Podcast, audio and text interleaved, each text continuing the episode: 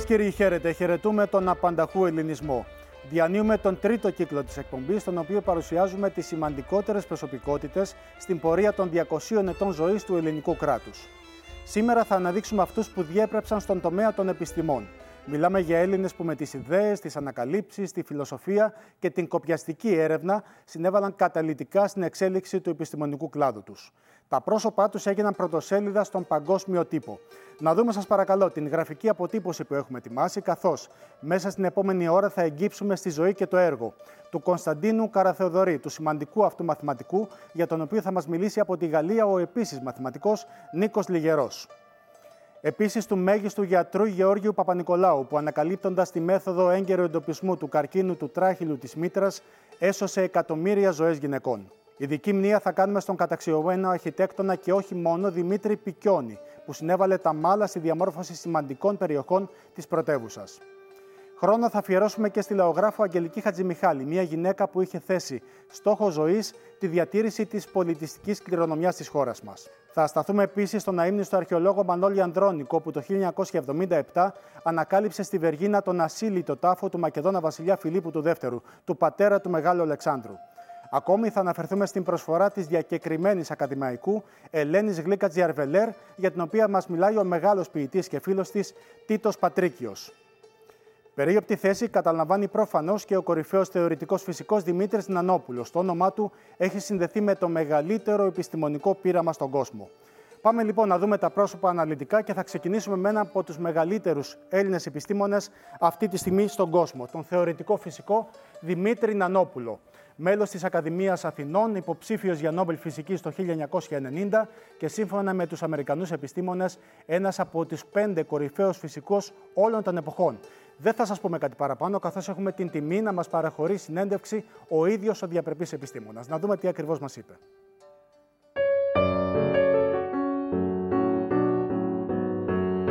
Γενιέστε τέλη της δεκαετίας του 1950 στο Χαρβάτι, στη σημερινή Παλίνη. Εκεί μεγαλώνετε κιόλας.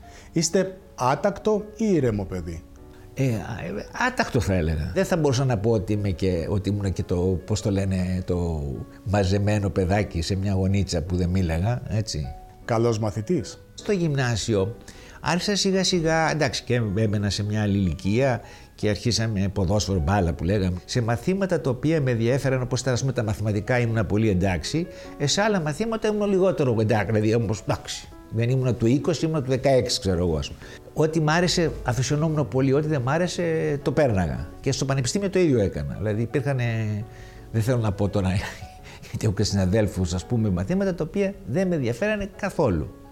Και προσπαθούσα, ξέρω εγώ, να κάτσω μερικές μέρες πριν από τις εξετάσεις, να δω, να πάρω έτσι μια οσμία των πραγμάτων, να περάσω το μάθημα. Αλλά άλλα μαθήματα, ξέρω εγώ, κβαντομηχανική, παραδείγματος παράδειγμα τώρα, έτρωγα όλη μου τις ώρες σε αυτό το πράγμα. Το οποίο ήξερα βέβαια ότι ήταν κακό από μια άποψη με την έννοια ότι για να περάσεις πρέπει να περάσεις όλα τα μαθήματα. Έτσι δεν είναι. Αλλά ήταν τόσο πολύ με τράβαγε που δεν μπορούσε να με αφήσει.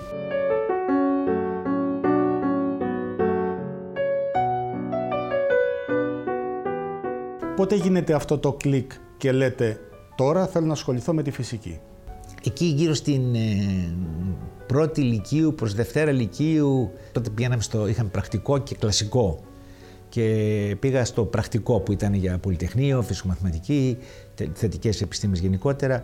Και τότε εκεί είδα ότι ε, μ' άρεσε πάρα πολύ, μ' άρεσαν και τα μαθηματικά πολύ να είμαι ειλικρινής. Και γι' αυτό έγινε και θεωρητικός φυσικός. Και μετά με την φυσική πραγματικά διάβαζα λες και διάβαζα, πώς το λένε, μυθιστόρημα κατά κάποιο τρόπο. Και, και πήγαινα παρακάτω και έβλεπα ότι μου μένανε. Κύριε Νανόπουλε, το κύριο ερευνητικό σας έργο ανήκει στο πεδίο της σωματιδιακής φυσικής και της κοσμολογίας.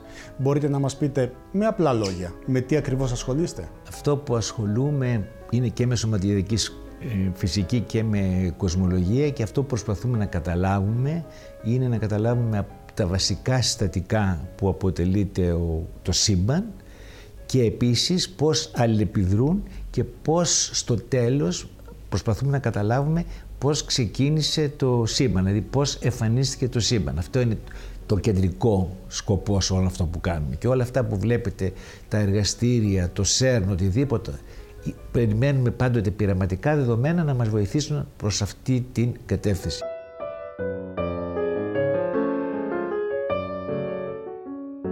Το όνομά σας έχει συνδεθεί με το μεγαλύτερο επιστημονικό πείραμα, το πείραμα του ΣΕΡΝ. Για τον μέσο άνθρωπο, τι ακριβώς σημαίνει αυτό; Δεν θα αλλάξει τίποτα με την έννοια την, αν θα είναι πιο φτηνό το ένα ή πιο ακριβό το άλλο, αλλά αυτό που θα αλλάξει είναι, αν καταλάβουμε αυτό που σας είπα στην αρχή, πώς προήρθε το σύμπαν και πώς εξελίσσεται με καθαρά επιστημονικούς όρους, νομίζω τότε αυτό θα πρέπει να το λάβουμε υπόψη μας σε όλη μας την συνείδηση κόσμου που έχουμε, του, του σύμπαντος. Και αυτό πρέπει να, αυτή η βοήθεια που δίνουν οι επιστήμονες, αυτοί που κάνουν αυτό το πράγμα, νομίζω δεν υπάρχει πιο μεγάλη βοήθεια σε έναν άνθρωπο να του πούν τα πράγματα είναι έτσι, ε, ξέρω εγώ είμαστε μια τυχαία μια τυχαιότητα που έχουμε έρθει από μια τυχαιότητα και από εκεί και πέρα ο καθένας μπορεί να καταλάβει και να το σύμπαν όπως θέλει και να μπορέσει να δώσει μια εξήγηση στη δική του ζωή και να ακολουθήσει τον δικό του τρόπο ζωής. Αλλά τουλάχιστον θα ξέρει με, περί τίνος πρόκειται. Σας φαντάζομαι όλη μέρα να βρίσκεστε σε ένα γραφείο ή σε ένα εργαστήριο και να δουλεύετε. Είναι ακριβώς έτσι; Μπορεί να μην είμαι συνέχεια 24 ώρες το 24 ώρες στο γραφείο να κάθομαι, αλλά ευτυχώς ή δυστυχώς στο μυαλό μέσα αυτό το πράγμα δουλεύει και μόνο του κατά κάποιο τρόπο. Δηλαδή δεν είναι κάτι ότι πας σε μια δουλειά και πας, ξέρω εγώ, 9 με 5 τα πας και κάνεις διάφορα άλλα πράγματα. Δυστυχώς αυτό που κάνουμε δεν είναι έτσι τα πράγματα, γιατί αυτό δεν μπορεί να σου φύγει από το μυαλό και συνήθως καμιά φορά δουλεύει και σαν αναλογικός υπολογιστής. Δηλαδή παράλληλα, ας πούμε, γίνεται αυτά τα πράγματα. Οπότε αυτό έχει και τα καλά του και τα κακά του, βέβαια. Και μου έχει τύχει να είμαι και έξω και να μου έρθει και κάτι που με απασχολεί να μου έρθει ξαφνικά να κάνει σαν μια φυσαλίδα να εμφανιστεί και να το, ας πούμε, έτσι. Η συνεχής ενασχόλησή σας με την θεωρητική φυσική σας έχει φέρει πιο κοντά ή σας έχει απομακρύνει από την θρησκευτική πίστη; Κοιτάτε, για μένα αυτά είναι δύο πράγματα εντελώς ε, μη συνδεόμενα και δεν θέλω να τα... Ε, ε, είναι, είναι δύο διαφορετικές απόψεις κόσμου βασικά. Ε, εδώ αυτό που προσπαθούμε να κάνουμε είναι μέσα από τη λογική που έχουν ορίσει το ανθρώπινο είδος. Προσπαθούμε να καταλάβουμε τα πράγματα με, με, με έναν τρόπο χειροπιαστό εντός εισαγωγικών. Έτσι. Δηλαδή πείραμα, θεωρία, θεωρία, πείραμα και ούτω καθεξής. Άρα δηλαδή τα πράγματα να είναι αυτά που τα οποία τα καταλαβαίνουμε με το δικό μας, με το μυαλό μας όπως έχουμε οι άνθρωποι τη λογική. Τώρα από εκεί και πέρα το άλλο πράγμα είναι ένα εντελώς διαφορετικό κατά κάποιο τρόπο θεώρηση των πραγμάτων η οποία δεν συνδέονται και οπότε ο καθένας μπορεί να κάνει όπως θέλει να ασχοληθεί με αυτό το πράγμα. Εμείς λέμε αυτά τα πράγματα είναι, αυτό βρίσκουμε και από εκεί και πέρα ο καθένας ας ακολουθήσει τον τρόπο με τον οποίο θέλει να σκεφτεί τον κόσμο. Αλλά πάντως είναι δύο διαφορετικές απόψεις κόσμου, έτσι. Πώς καταφέρνετε από το Χαρβάτι να φτάσετε να διδάσκετε στα μεγαλύτερα πανεπιστήμια του κόσμου; Εγώ έκανα αυτό που αγαπούσα να κάνω και μάλιστα στην αρχή θυμάμαι όταν άρχισα και πληρωνόμουν μετά από το graduate, από το, ναι, graduate student ε, κτλ έλεγα, νόμιζα, λέω τώρα τι κάνω. Δηλαδή έκανα αυτό που με ευχαριστούσα να κάνω και πληρωνόμουν κιόλα. Δηλαδή το θεωρούσα πολύ μεγάλο έτσι ευλογία που λέμε αυτό το πράγμα, ας πούμε. Το 1990 οι Ηνωμένες Πολιτείες προτείνουν εσάς μαζί με την υπόλοιπη ερευνητική ομάδα για το βραβείο Νόμπελ Φυσικής. Ε, συνέβη, εντάξει, ήταν μέσα στα στις πιθανότητες εκεί πέρα που υπήρχαν, εντάξει. Απογοητευτήκατε που δεν το πήρατε; Όχι, καθόλου, καθόλου. Είμαστε και νέοι και τιμή ήταν αυτό το πράγμα έτσι που είχε, που είχε γίνει και εντάξει ήταν μια ωραία στιγμή θα έλεγα.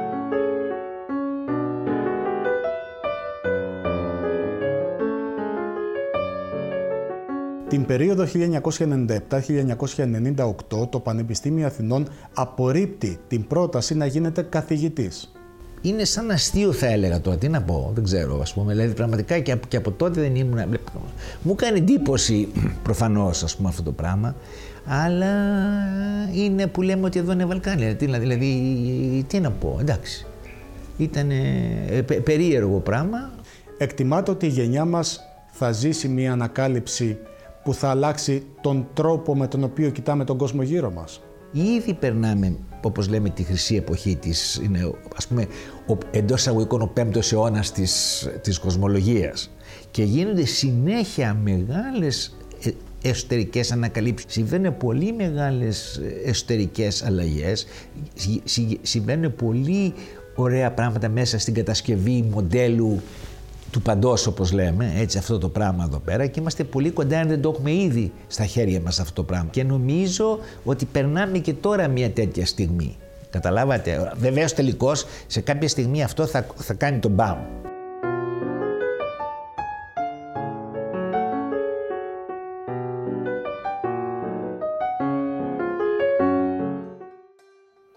Στο πεδίο της ιατρικής επιστήμης, τώρα, αναμφισβήτητα ο σημαντικότερος Έλληνας που γέννησε η χώρα μας τα τελευταία 200 χρόνια είναι ο θεμελιωτής της κυταρολογίας και ερευνητής Γεώργιος Παπα-Νικολάου, για τον οποίο θα κουβεντιάσουμε τώρα με την κόρη της ανιψιάς του, την κυρία Γιούλη Κόκορη Τσαμουρά. Καλησπέρα, καλώς ήρθατε. Ευχαριστώ πολύ. Θέλω καταρχάς να ρωτήσω όσον αφορά το τεστ PAP, το μεγαλύτερο επιτευγμά του, την επινόηση του τεστ PAP.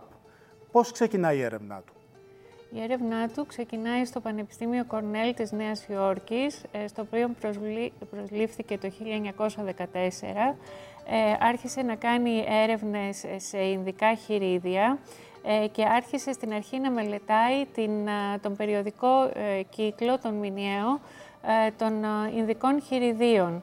Από το σημείο λοιπόν αυτό που άρχισε να ανακαλύπτει ότι και τα τροκτικά είχαν μηνιαίο περιοδικό κύκλο με βάση τα κολπικά επιχρήσματα, με βάση το κολπικό υγρό δηλαδή των ε, θηλυκών του γένους αυτού, προχώρησε στην ε, ε, ανακάλυψη σιγά σιγά, στη χρησιμοποίηση μάλλον του ε, κολπικού επιχρήσματος για να ε, προχωρήσει μετά και στις γυναίκες και να εμπεδώσει την μέθοδό του μια τεράστια ανακάλυψη, καθώς μείωσε τα περιστατικά θανάτου από καρκίνο της μήτρας κατά 70%. Προτάθηκε αρκετές φορές για τον Νόμπελ Ιατρικής, παραδόξως όμως δεν το πήρε καμία. Ε, προτάθηκε ακριβώς αρκετές φορές από τη, τα τέλη της δεκαετίας του 1940 μέχρι και το 1959 ήταν η τελευταία φορά για τον Νόμπελ Ιατρικής. Ε, το Νόμπελ γενικά απονέμεται σε μια ε, σημαντική ανακάλυψη. Ε, όμως για τον Παπα-Νικολάου δεν ήταν τυχερός ο ίδιος ο Παπα-Νικολάου σε αυτή την πορεία, διότι πήρε μόνο δύο φορές την προκαταρκτική αξιολόγηση, όπως λένε, για το βραβείο Νομπέλ και αυτό ήταν το 1948 και το 1959 που είχε πολύ μεγάλες πιθανότητες να το πάρει και τον υποστήριζε στεναρά ε, ένας καθηγητής της ε, γυναικολογίας, ο Westman, ε, είχε την ατυχία λίγους μήνες πριν την Γενική Συνέλευση του, της Επιτροπής του Βραβείου Νομπέλ, ο Westman να φύγει από τη ζωή και έτσι δεν μπόρεσε να ολοκληρωθεί η απονομή και η, η βράβευση του Παπα-Νικολάου. Ε, τότε το βραβείο εκείνη τη χρονιά απονεμήθηκε σε δύο ε, σημαντικούς επιστήμονες που η ανακάλυψή τους είχε σχέση με, το, με την ανακάλυψη του DNA και του RNA. Μπορεί να μην τον γνωρίσετε, καθώς γεννηθήκατε μετά το θάνατό του, πέθανε στο Μαϊάμι το 1962, ωστόσο έχετε ακούσει πολλά από τις αφηγήσεις της μητέρας σας, που ήταν συγκεκριμένα και ανιψιά του. Τι ακριβώς άνθρωπος ήταν; Ε, η μητέρα μου είχε την τύχη να ζήσει και μαζί του περίπου ένα χρόνο, από το 1954 έως το 1955. Ε, μου περιέγραφε ότι ήταν ένας άνθρωπος πολύ στοχευμένος, ε, πολύ ε, αφοσιωμένος στο σκοπό του και στο έργο του. Ε, ακόμα και στο σπίτι αφιέρωνε πάρα πολλές από τις ελεύθερες ώρες του στο να μικροσκοπεί. Ε, αγαπούσε πάρα πολύ την κλασική μουσική και ήταν η μεγάλη του καταφυγή ε, να ακούει συναυλίες ε, κλασικής μουσικής στο σπίτι ή να βάζει δίσκους κλασικής μουσικής την ώρα που ε, είχε το μικροσκόπιο και έβλεπε τα επιχρήσματα.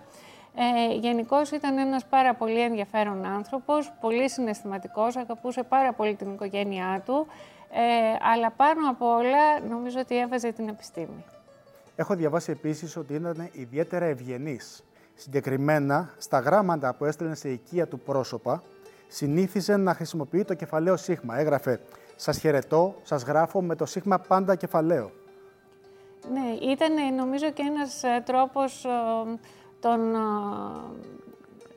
της εποχής ήταν ένα δείγμα σεβασμού και κυρίως προς τον πατέρα του, ε, αλλά και προς πολλούς στους οποίους απευθυνόταν, είτε καθηγητές, είτε μεγαλύτερούς του. Ήταν ένας τρόπος να απευθύνεται λόγω σεβασμού, νομίζω. Πιο πολύ. Γεννιέται στην Κίμη της Ευβοίας το 1883, ωστόσο διαπρέπει στις Ηνωμένες Πολιτείες. Πιστεύετε ότι εάν είχε μείνει στην Ελλάδα θα είχε μία εντελώς διαφορετική πορεία; Ε, εάν είχε μείνει στην Ελλάδα, σίγουρα δεν θα είχε την πορεία αυτή. Ε, πιθανότατα θα είχε γίνει καθηγητής πανεπιστημίου, όπως του είχε προταθεί από τον Βενιζέλο το 1918. Ε, όμως, εν τέλει, μετά από σκέψη, είδε πόσα θετικά του προσέφερε η Αμερική για την έρευνα και για αυτό που είχε τάξει σκοπό της ζωής του να κάνει. Ε, στην Ελλάδα δεν θα έβρισκε τις κατάλληλες ε, συνθήκες ε, και γι' αυτό μετά από αρκετή σκέψη ε, τελικά απεφάσισε να μείνει για πάντα στην Αμερική και νομίζω ότι αυτή ήταν και η πιο ορθή επιλογή της ζωής του. Μου κάνει εντύπωση ότι παντρεύεται σε ηλικία 27 ετών το 1910 την Μάχη Μαυρογέννη, η οποία δέχεται εξ αρχής να μην κάνουν οικογένεια, να μην κάνουν παιδιά, προκειμένου ο σύζυγός της να αφοσιωθεί στην επιστήμη. Ναι, η Μάχη ήταν μια ειδική περίπτωση γυναίκας. Ήταν ένας άνθρωπος ο οποίος εξετίμησε εξ αρχής τον ε, Παπα-Νικολάου και εκείνος εξετίμησε πολλά επάνω της. Ε, έψαχνε ένα σύντροφο εκείνος που θα μπορούσε να του σταθεί ε, σε αυτό που είχε επιλέξει να κάνει, δηλαδή να αφοσιωθεί στην επιστήμη. Στο πρόσωπο της μάχης βρήκε νομίζω ακριβώς αυτόν τον άνθρωπο, έναν άνθρωπο με θέληση, με αντοχές πάρα πολλές, που θα μπορούσε να θυσιάσει την προσωπική και οικογενειακή ζωή για να μπορέσει να σταθεί δίπλα στο σύζυγό της και σε αυτό που εκείνος έκανε. Ο ίδιος έλεγε ότι είμαι σκλάβος της ε, επιστήμης. Μία τελευταία ερώτηση. Το καλοκαίρι του 1957 αποφασίζει να κάνει τις πρώτες του διακοπές μετά από 44 ολόκληρα χρόνια στην Ελλάδα. Είναι και οι τελευταίες διακοπές που κάνει στην ε, χώρα μας.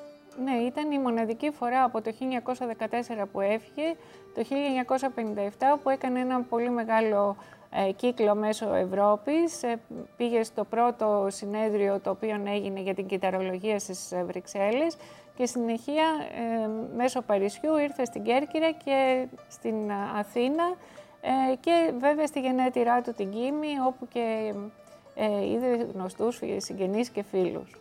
Από τότε έχει σώσει εκατομμύρια βέβαια γυναίκες μέχρι και σήμερα. Το έργο του, αν μη τι άλλο, είναι τεράστιο.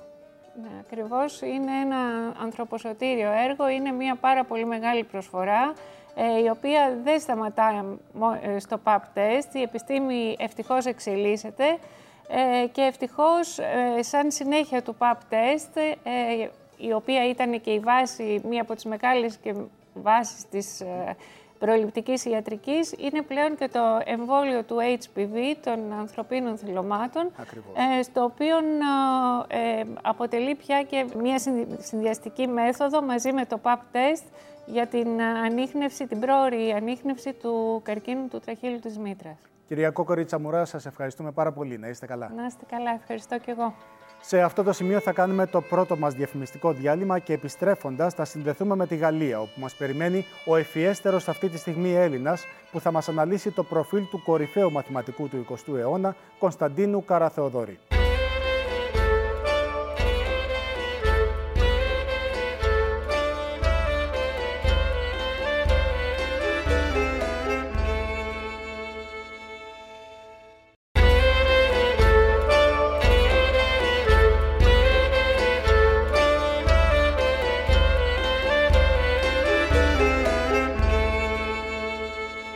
Με τους ε, σημαντικότερους επιστήμονες που ανέδειξε αυτός εδώ ο τόπος τα τελευταία 200 χρόνια ελληνικού κράτους. Ασχολούμαστε σήμερα, κυρίες και κύριοι, και στον κλάδο των μαθηματικών εξέχουσα θέση καταλαμβάνει ο Κωνσταντίνος Καραθεοδωρή, χωρίς τελικό σίγμα.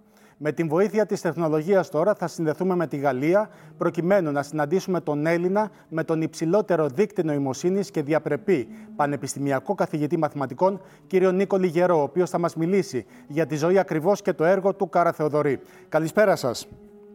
Καλησπέρα σας. Θέλω καταρχάς να μας διευκρινίσετε αυτό που είπα στην αρχή. Γιατί ο Καραθεοδωρή δεν έβαζε τελικό σίγμα στο επώνυμό του; Είναι πολύ απλό γιατί ξέρετε έχει γεννηθεί στην Γερμανία, έζησε για ένα μεγάλο χρονικό διάστημα στη μικρή του ζωή, η μικρή ηλικία στο Βέλγιο και επειδή ε, δεν χρησιμοποιούμε την πτώση στα γαλλικα είχε συνηθίσει να τον λένε με αυτόν τον τρόπο έτσι ώστε να είναι ε, στη σωστή πτώση όταν απευθύνονται σε αυτόν. Άρα είναι ο μόνος από την οικογένεια που δεν βάζει το σίγμα και είναι σωστό έτσι όπως το θέσατε. Μάλιστα. Τι είναι αυτό που τον κάνει τόσο σπουδαίο μαθηματικό; Είναι πολύ απλά ότι η εμβέλειά του άγγιξε στο διεθνές επίπεδο τα μαθηματικά, διαμόρφωσε ολόκληρες σχολές, όχι μόνο στη Γερμανία αλλά και στη Γαλλία, επηρέασε πάρα πολύ σημαντικούς κλάδους όπως τον λογισμό μεταβολών, κατάφερε να παίξει έναν ρόλο σημαντικό και στον τομέα της θερμοδυναμικής ή ακόμα και της ε, σχετικότητας γιατί είχε την ικανότητα να έχει μια μεγάλη εμβέλεια σε διάφορους τομείς. Ήταν ικανός επίσης να μάθει γρήγορα, να διδάσκει γρήγορα και να καταλαβαίνει τα προβλήματα των άλλων. Είναι πάρα πολλοί άνθρωποι που του χρωστάν ε, δημοσιεύσεις. Ο ίδιος δημοσίευσε πάνω από 160 άθρα, αλλά στην πραγματικότητα άμα υπέγραφε και στα άθρα που είχε βοηθήσει τους άλλους μαθηματικούς να τελειώσουν το έργο τους, θα ήταν μάλλον εκατοντάδες γιατί βοηθούσε συστηματικά χωρίς να ζητάει κάποια ανταπόκριση. Ποια είναι η επιστημονική σχέση που είχε με τον μέγιστο γερμανό φυσικό Άλμπερτ Αϊνστάιν; Το λέω αυτό γιατί κυματοδρομώντας το διαδίκτυο, διαπιστώνουμε πως κυκλοφορεί ευρέως ο μύθος ότι ο Καραθεοδωρή ήταν δάσκαλος του Αϊνστάιν. Ναι, αυτό είναι απλώς απόκριφο. Αυτό που έχει σημασία είναι ότι σε κάποια φάση της ζωής τους ήταν συνάδελφοι. Ε, βρέθηκαν και οι δύο στο Πανεπιστήμιο του Βερολίνου.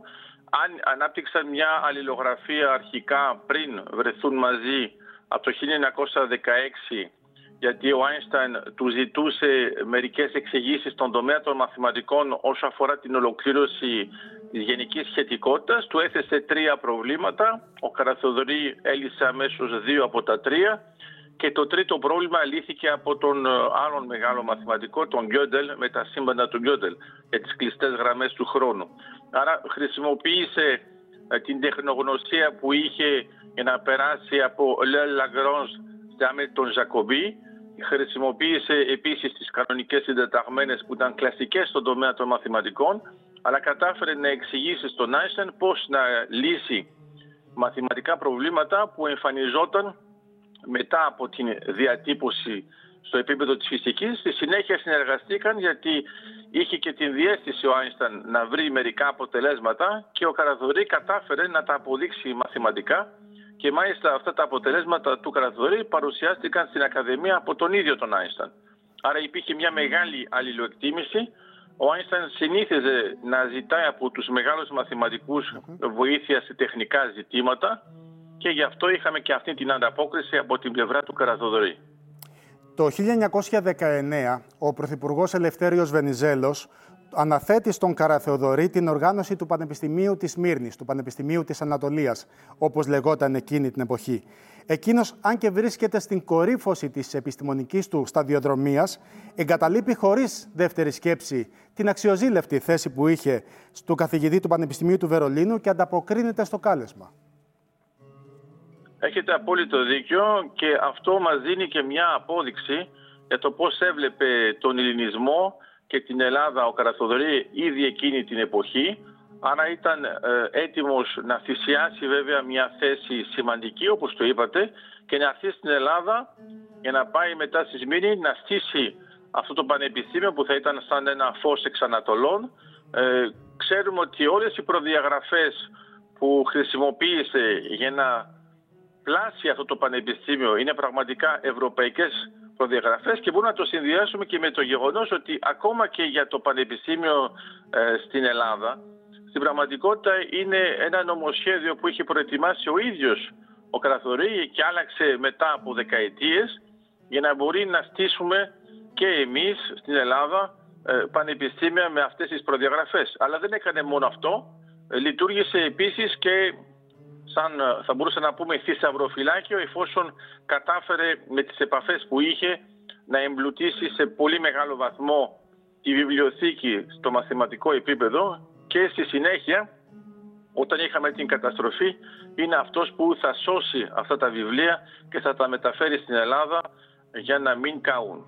Κύριε Λιγερέ, δυστυχώς όμως για το ευρύ κοινό ο Καραθεοδωρή δεν είναι ιδιαίτερα γνωστός. Και να κλείσουμε με αυτό. Ναι, δεν διαφωνώ μαζί σας. Ε, νομίζω όμως τα πράγματα έχουν αλλάξει από τη στιγμή που γεννήθηκε το Μουσείο Καραθοδωρή στην Κομωτινή. Ε, φέραμε πάρα πολύ υλικό από το εξωτερικό για να είναι γνωστό.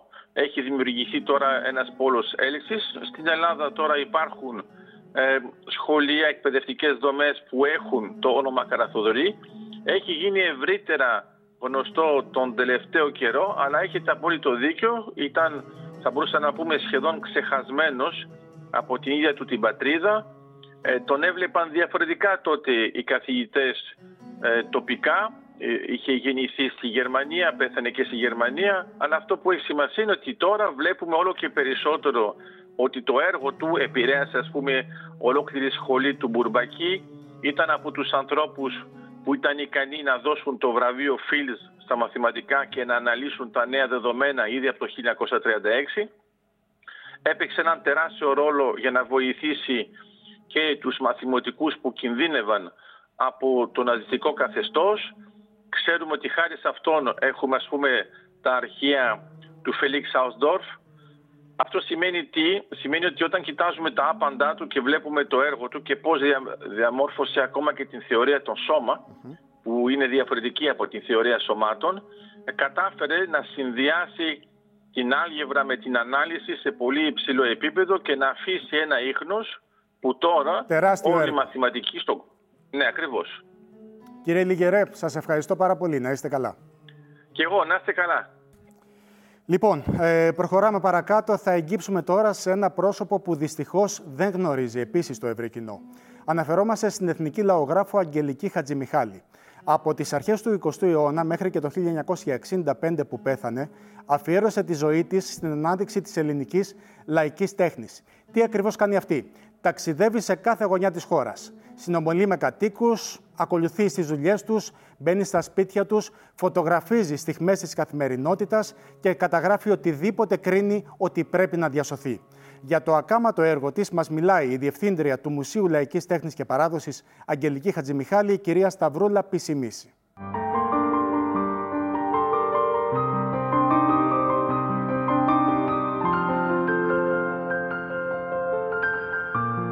Πότε και πώς ξεκινάει η ενασχόληση της Αγγελικής Χατζημιχάλη με τη λαϊκή τέχνη και παράδοση; Η ενασχόληση της Αγγελικής Χατζημιχάλη με τη λαογραφία, με το λαϊκό πολιτισμό θα λέγαμε καλύτερα, ε, ξεκινάει το 1919 με 20. Ε, είναι το όνομά της εγγεγραμμένο το 1919, το βρίσκουμε στα αρχεία ε, του Λυκείου Ελληνίδων, όπου η Αγγελική Χατζημιχάλη ακολουθεί την Καλλιρόη Παρέν και γνωρίζεις στο Λύκειο Ελληνίδων το 1919 και την Εύα Πάλμερ Σικελιανού.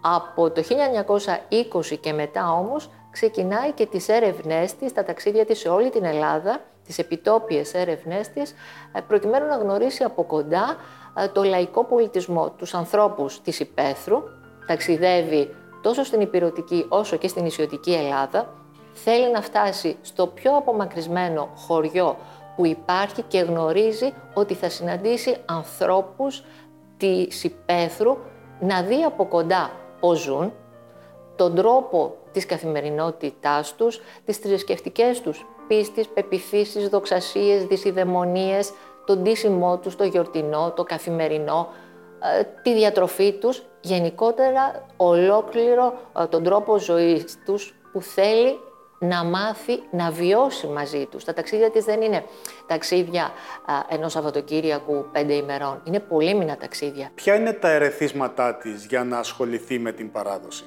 Γεννήθηκε το 1895, έφυγε από τη ζωή το 1965. Μεγάλωσε σε ένα αυστηρό περιβάλλον. Ο πατέρας της ήταν καθηγητής, φιλόλογος, ε, ε, εκδότης της εφημερίδας Πρωία, συλλέκτης βυζαντινών εικόνων, χειρογράφων, κωδίκων, με καταγωγή από τη Ζάκυνθο. Η μητέρα της ε, ήταν με καταγωγή από την ε, Χίο και Σκύρο. Λοιπόν, μεγάλωσε πολύ αυστηρό περιβάλλον. Να σκεφτείτε ότι ο πατέρας της δεν την άφησε μετά το δημοτικό που αποφύτησε από τη σχολή Χιλ να συνεχίσει στο γυμνάσιο, ε, γιατί δεν ήθελε να βγαίνει από το σπίτι. Οπότε είχε μετατρέψει μία ε, κάμαρα του σπιτιού ε, σε σχολείο, θα λέγαμε, όπου έπαιρνε κατοίκον εκπαίδευση. Στη συνέχεια, αφού τελείωσε το, το γυμνάσιο, θέλησε να φοιτήσει στο Πολυτεχνείο. Ο πατέρας της της το απαγόρευσε, γιατί φοιτούσαν πολύ περισσότερα αγόρια στο Πολυτεχνείο από ότι κορίτσια, συνεπώς δεν ακολούθησε πανεπιστημιακή μόρφωση ή του Πολυτεχνείου που ήθελε. Το 1915 όμως έφυγε από τη ζωή ο πατέρας της, οπότε θα λέγαμε εντός εισαγωγικών απελευθερώθηκε και ξεκίνησε τη δική της πορεία. Είχε την οικονομική δυνατότητα για να μπορεί να γυρίσει ολόκληρη την επικράτεια. Φυσικά υπήρχε τόσο από την οικογένειά της την πατρική, αλλά και μετέπειτα. Η Χατζημιχάλη είχε παντρευτεί δύο φορές. Ο δεύτερος γάμος της ήταν με τον ε, Χατζημιχάλη, εξού και το επίθετο Χατζημιχάλη, ε, όπου και εκείνος ε, οικονομικά ήταν σε πολύ καλή κατάσταση. Όσοι τη γνώριζαν έκαναν λόγο για μια δυναμική και ευαίσθητη Ελληνίδα που η ζωή της έμοιαζε με μυθιστόρημα.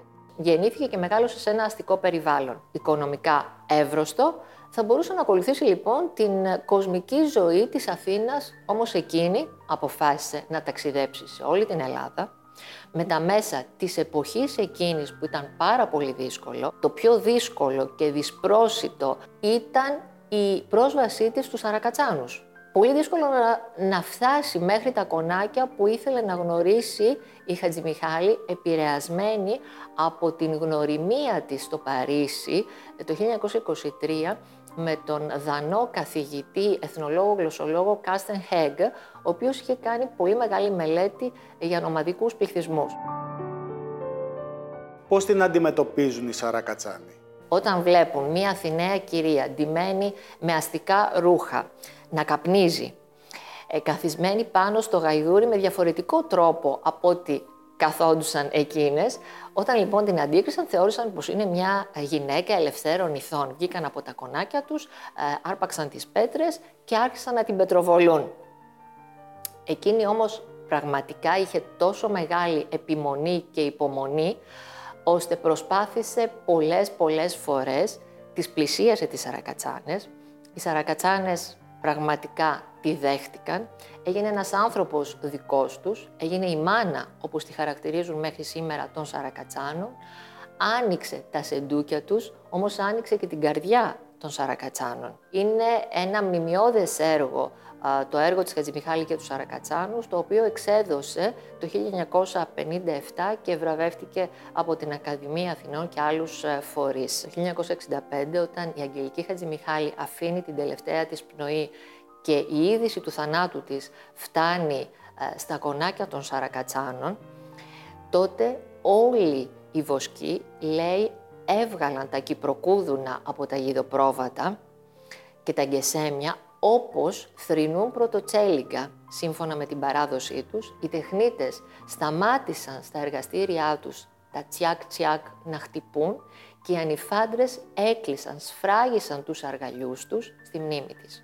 Όλοι τους φόρεσαν φορεσιές πένθυμες και οι γυναίκες με ξέπλεκα τα μαλλιά που θυμίζει αρχαία τραγωδία ήρθαν εδώ στην πλάκα να θρηνήσουν το δικό τους άνθρωπο. Το 1927 και το 1930 μετέχει στην οργάνωση των θνησιγενών δελφικών εορτών μαζί με τον Άγγελο Σικελιανό. Εργάζονται δύο χρόνια πριν με επιτροπή η οποία συλλέγει αντικείμενα από όλη την Ελλάδα προκειμένου να τα παρουσιάσουν ε, στο χώρο των Δελφών. Αυτό που ασχολήθηκε η Αγγελική Χατζημιχάλη ήταν η πρώτη πανελλήνια έκθεση λαϊκής τέχνης. Μάζεψαν λοιπόν πράγματα από όλη την Ελλάδα, δέσμευσαν 10 σπίτια από το χωριό Καστρί που βρίσκεται δίπλα στους Δελφούς και δημιούργησαν στο κάθε σπίτι ένα αντίγραφο από περιοχές της Ελλάδας.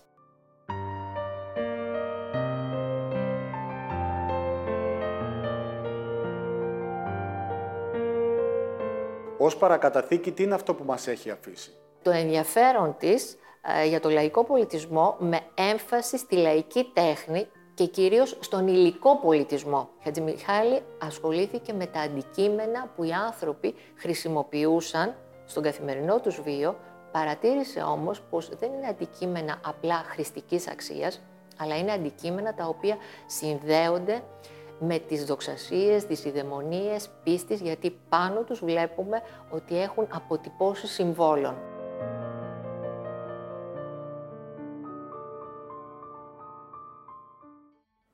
Στο τρένο της ιστορίας που έχουμε επιβιβαστεί και της παρουσίασης των προσώπων που άφησαν το δικό τους ξεχωριστό αποτύπωμα, θα κάνουμε τώρα μια στάση στην εμβληματική προσωπικότητα της μοντέρνας ελληνικής αρχιτεκτονικής, τον Δημήτρη Πικιόνη.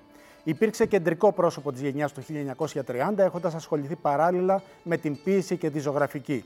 Για το έργο του θα μιλήσουμε τώρα με τον επίσης καταξιωμένο αρχιτέκτονα, ομότιμο καθηγητή της Σχολής Αρχιτεκτόνων Μηχανικών του Εθνικού Μετσόβιου Πολυτεχνείου, τον κύριο Δημήτρη Φιλιππίδη. Καλησπέρα κύριε Φιλιππίδη, καλώς ορίσατε. Καλησπέρα. Θέλω καταρχάς να ρωτήσω τι είναι αυτό που κάνει το Πικιόνι τόσο σπουδαίο αρχιτέκτονα. Ε, ακόμα και η ερώτηση που κάνετε θα μπορούσε να αμφισβητηθεί από πολλούς, γιατί ο ίδιος έλεγε ότι είναι ζωγράφος. Ξεκίνησε από τη ζωγραφική και ζωγράφιζε και καλά. Ξεκίνησε να σπουδάζει ζωγραφική και μετά επειδή έπρεπε να βγάλει το ψωμί του, πήγε στη... ξεκίνησε στο Μόναχο σπουδάζοντας ζωγραφική και μετά πάει στο Παρίσι και σπούδασε αρχιτέκτονας και από εκεί γυρίζει Ελλάδα. Έτσι λοιπόν υπήρχε ένας μικτός χαρακτήρας. Οπότε οι ζωγράφοι τον θεωρούσαν ότι δεν ήταν ακριβώς δικός τους και οι αρχιτέκτονες τον θεωρούσαν ότι δεν ήταν ακριβώς δικός τους.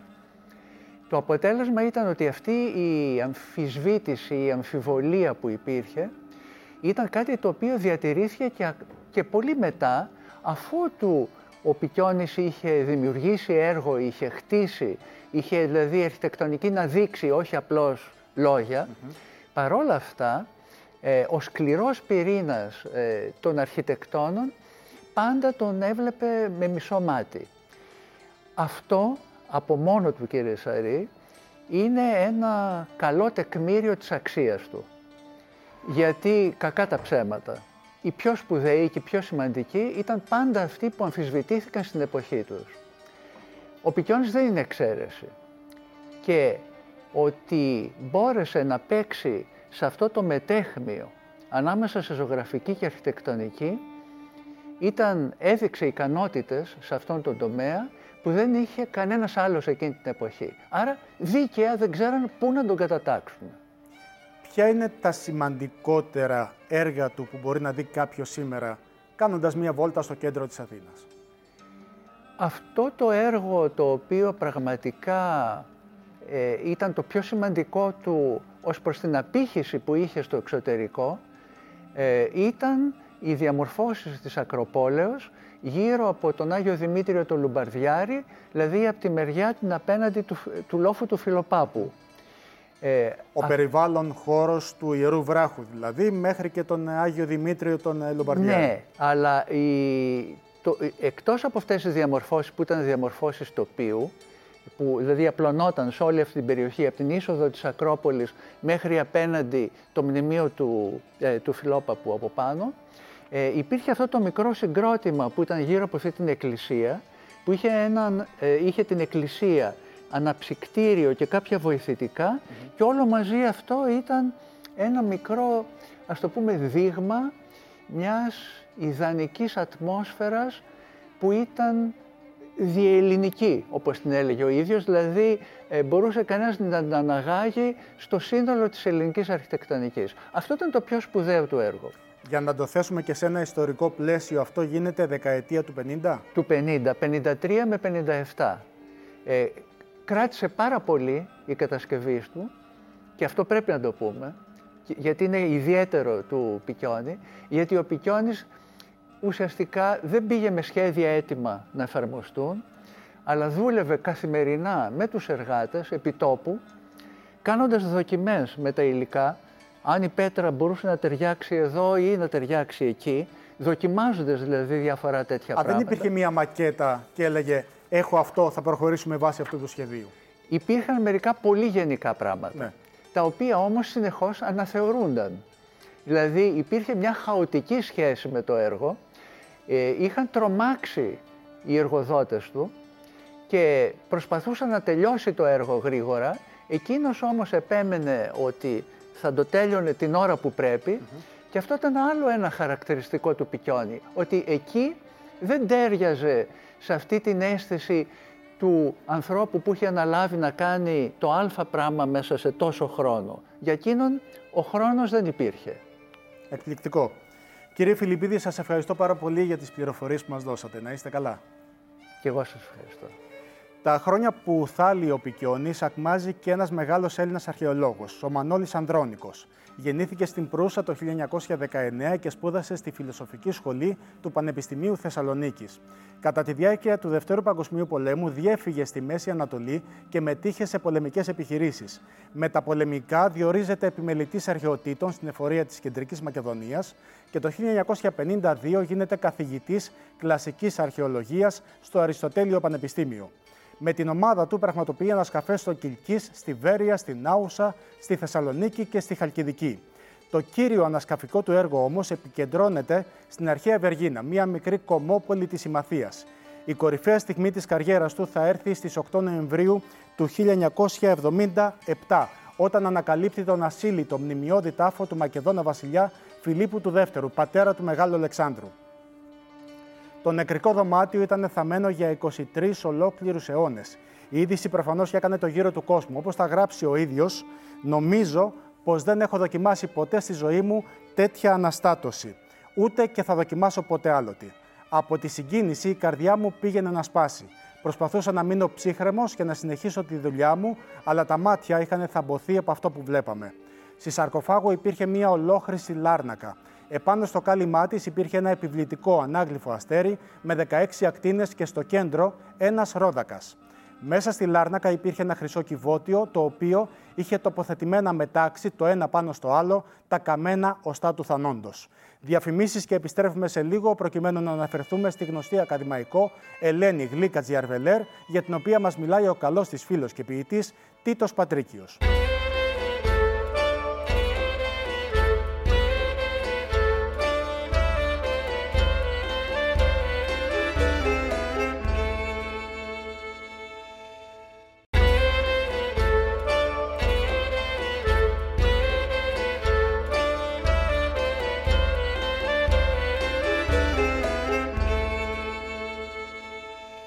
Στα εναπομείναντα λεπτά θα παρουσιάσουμε το προφίλ της ακαδημαϊκού Ελένης Γλίκας Τζιαρβελέρ, που έχει συνδέσει το όνομά της με την έρευνα στην περίοδο του Βυζαντίου.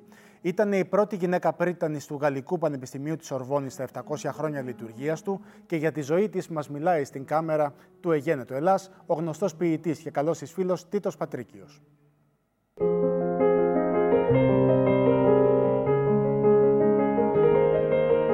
Πότε γνωρίζετε κύριε Πατρίκη για πρώτη φορά την Ελένη Γλίκα Τζιαρβελέρ; Την γνώρισα στη διάπλαση των παιδών. Εγώ είμαι δύο χρόνια μικρότερος από την Αρβελέρ.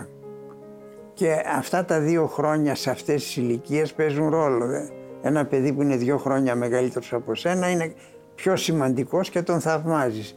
Και ε, μου είχε κάνει εντύπωση, την είχα θαυμάσει με τη δραστηριότητα που είχε και με τις γνώσεις στον κύκλο της διάπλασης των παιδών, όπου όλοι είχαμε ψευδόνυμα και εκείνη είχε το ψευδόνυμο Διαβατάρικο Πουλί.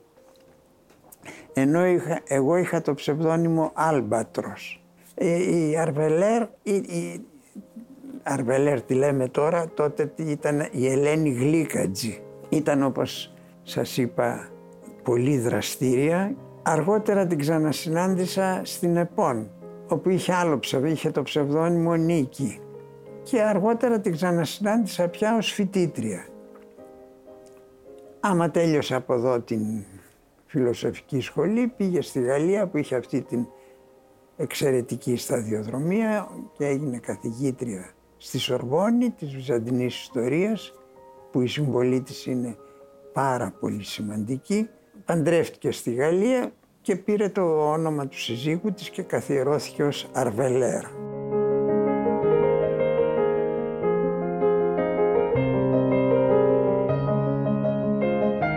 Πότε συναντηθήκατε για τελευταία φορά; Τελευταία φορά είχαμε συμφάγει μαζί με μια πολύ αγαπημένη φίλη την Άλκη Ζέη στο σπίτι της Μέρης Αντίλη. Είπαμε ότι θα ξανά συναντηθούμε για φαγητό. Χάσαμε όμως πια την Άλκη Ζέη. Η ίδια έχει πει ότι αριστερός είναι αυτός που κάνει αριστερά πράγματα και όχι αυτός που λέει ότι είναι. Συμφωνείτε; Αυτό είναι πολύ σωστό, διότι πολλοί λένε ότι είναι κάτι ενώ δεν είναι και καθιερώνονται από αυτά που λένε και όχι από αυτά που πράττουν. Και σημασία έχει το τι κάνεις και όχι τι λες κυρίως για τον ίδιο σου τον εαυτό.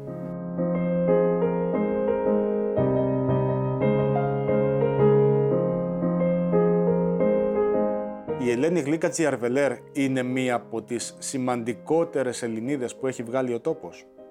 Είναι, είναι. Αλλά υπάρχουν και άλλες Ελληνίδες σημαντικές. Δεν, δεν είναι η μόνη, αλλά είναι από τις σημαντικές Ελληνίδες. Από τις πιο σημαντικές.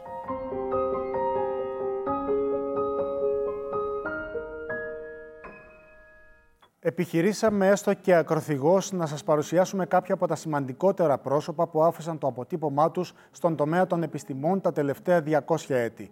Ο κατάλογος όσων διέπρεψαν είναι προφανώς πάρα πολύ μεγάλος και δυστυχώς είναι αδύνατο να χωρέσουν όλοι σε μια τηλεοπτική εκπομπή. Σας δώσαμε απλώς μια μικρή γεύση και το έναυσμα για να διαβάσετε και να μάθετε περισσότερα για το έργο τους, το οποίο είναι σίγουρο ότι θα βρει μιμητές.